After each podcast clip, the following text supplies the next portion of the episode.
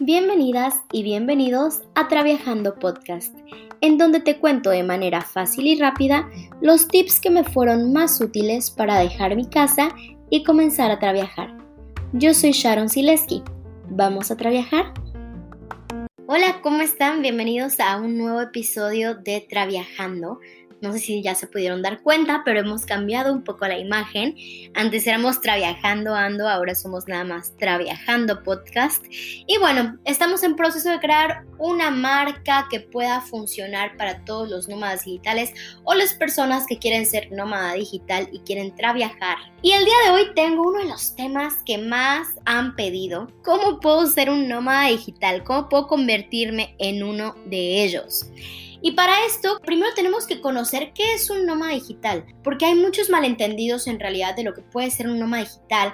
Mucha gente cree que un nómada digital es únicamente los que tienen su propio negocio o únicamente los que trabajan para marketing digital.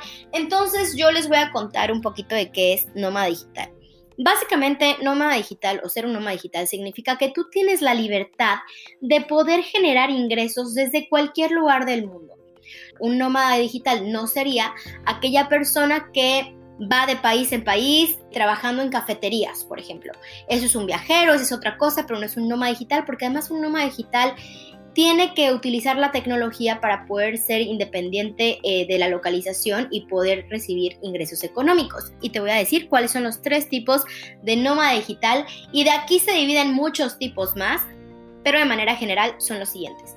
El remote worker o el trabajador remoto, que prácticamente es esa persona que trabaja directamente para una compañía.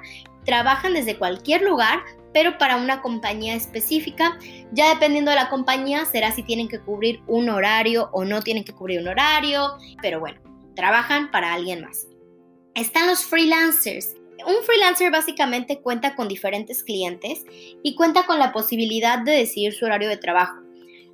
Un freelancer utiliza sus habilidades para poder conseguir clientes. ¿Qué tipo de habilidades? Bueno, no son habilidades únicamente de, marketing digital. Hay freelancers y hay remote workers que se dedican a desarrollar páginas web, diseño, hacen servicio a cliente, hacen ventas. Yo conozco a mucha gente en ventas. Hay analistas, finanzas, business development, traductores, asistentes virtuales, profesores, project managers, copywriters y muchísimos, muchísimos más. Yo, si quieren saberlo, no sé si ya lo había comentado, pero yo soy básicamente un Customer Success Manager. Nos pueden decir Key Account Managers, son básicamente personas que dan un soporte o un seguimiento a los clientes de las empresas, que normalmente son clientes que también son empresas. Yo en específico trabajo para Workana, que también de hecho en algún podcast podremos platicar de esta plataforma para freelancers y prácticamente los clientes o las empresas que utilizan Workana para buscar talento, yo les doy todo el apoyo y les doy todo el seguimiento. Entonces, bueno, ya vimos dos tipos de nómadas digitales. Para resumir, están los remote workers que trabajan para una compañía y los freelancers que utilizan alguna de sus habilidades o conocimientos para trabajar con distintos tipos de clientes. Incluso algunos de sus clientes pueden ser empresas, pero no trabajan únicamente para una empresa, sino que esa empresa le trabaja en algún proyecto específico o su cliente puede ser alguna persona. Lo están los emprendedores. Creo que ya muchos sabemos que es un emprendedor, pueden ser emprendedor de cualquier tipo, pero por ejemplo, no, podrían o no podrían, pero tendría que ser tal vez un negocio que tenga que ver con tecnología, porque por ejemplo, si eres un emprendedor y abriste un restaurante, tal vez al principio no podrás estar viajando, igual y más adelante sí, ya que tengas a tu gente capacitada, pero en un inicio no. Pero pueden haber emprendedores de todo tipo. Yo conozco a una emprendedora que vende joyería y tiene su base en donde tiene todo el producto en una ciudad, tiene personas que se encargan de distribuirlas y ella solo se encarga de hacer el marketing y las ventas, etcétera, y gestionar y administrar toda la empresa y tiene personas que, hacen los deliveries y las entregas. Entonces, bueno, prácticamente estos son los tres tipos de nómadas digitales que pueden existir. De aquí hay muchos más. Si conocen algún otro, pues cuéntenme. Pero yo me voy a enfocar más en mis podcasts siempre en Remote Worker, porque yo soy uno de ellos y te puedo contar mucho más. Y en Freelancers, porque trabajo para Workana y conozco muchos freelancers y además tengo amigos que son freelancers. La parte de emprendedores no te voy a poder contar mucho, seguramente, y me encantaría más adelante tener invitados sobre este tema, invitados expertos. Yo la verdad no soy experta en emprendimiento como tal, aunque he tenido bastante experiencia en ese tema, pero bueno, en algún momento invitaré a una persona. Lo único que sí es importante saber es que el emprendimiento para mí yo creo que es el más, eh, el que va a tomar más tiempo. Si tú quieres ser un nómada digital, eh, puedes ser freelancer el día de mañana vendiendo uno de tus servicios. Puedes ser trabajador remoto si encuentras trabajo el día de mañana. Pero para emprender, yo creo que en un inicio, entre los ingresos que no son suficientes y entre que el proyecto tal vez te requiere estar en algún lugar específico para iniciar, pues creo que es el que podría tomar un poco más de tiempo.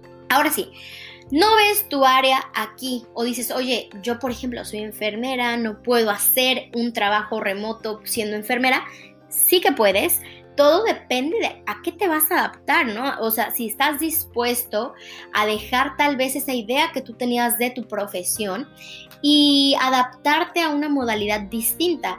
Hay, por ejemplo, creo que le llaman teleenfermera, puedes hacer consultas en línea, incluso como enfermera tal vez puedes hacer cursos en línea para enfermeras o reunir material que tú sabes que es muy pedido por enfermeros o enfermeras, puedes hacer algún ebook o algo similar, de que hay, hay, pero todo depende de la habilidad. También, por ejemplo, no sé, eres mesera, por ejemplo, o mesero, claro que puedes capacitarte, porque es una de las cosas más importantes. Lo que no sabes, pues lo aprendes. ¿Qué es más importante para ti? Si realmente quieres llevar ese estilo de vida de nómada digital, bueno, tendrás que aprender nuevas habilidades y adquirir nuevos conocimientos que te permitan llevar a cabo actividades de un nómada digital y que te permitan trabajar y generar ingresos a distancia.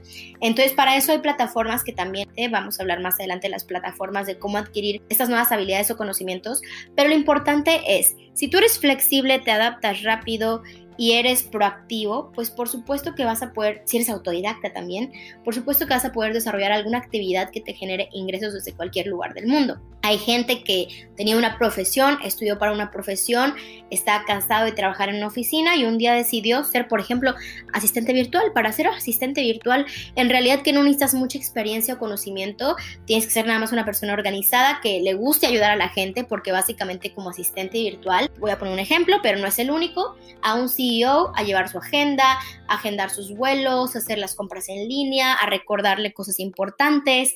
Entonces, cualquier persona básicamente con la suficiente preparación podría ser un asistente virtual. También puede ser algún profesor de algún tema que te apasione, puedes crear algún ebook, puedes hacer algún producto digital. Entonces, bueno, de que se puede, se puede, de que es fácil, no lo sé, dependerá de tus habilidades, de ser autodidacta, de ser curioso, de ser proactivo y adaptarte. Y bueno, la conclusión de este podcast la tienen como tal ustedes. ¿Y por qué lo digo? Porque ustedes tienen una tarea y para poder ser un nómada digital hay unas cosas muy importantes que tienen que hacer y que no se las puedo decir yo.